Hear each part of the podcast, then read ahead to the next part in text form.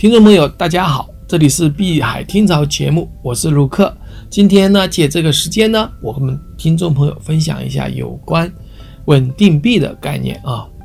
稳定币这个话题呢，最近炒得很火，主要是因为啊，在九月份的十几号呢，纽约金融服务署啊通过了两家公司的稳定币的申请，一家就是 Gemini，我们叫双子星信托公司啊，它发布的这个 Stable Coin 呢，就稳定币呢是一对一进行兑换的，就跟美元是一对一的。那么这样的一个稳定币呢，在市场上是很受欢迎的。为什么呢？因为是唯一一个官方的机构批准了。因为我们知道，在这个交易所都知道，呃，有一个叫 USDT 的稳定币啊。这个稳定币呢，其实我们这从去年就是包括中国在内的一些国家禁止了法币和加密数字货币的交换之后呢，就是这个 USDT 代这个我们叫做泰达币作为了一个主要的这个交呃法币的兑换工具。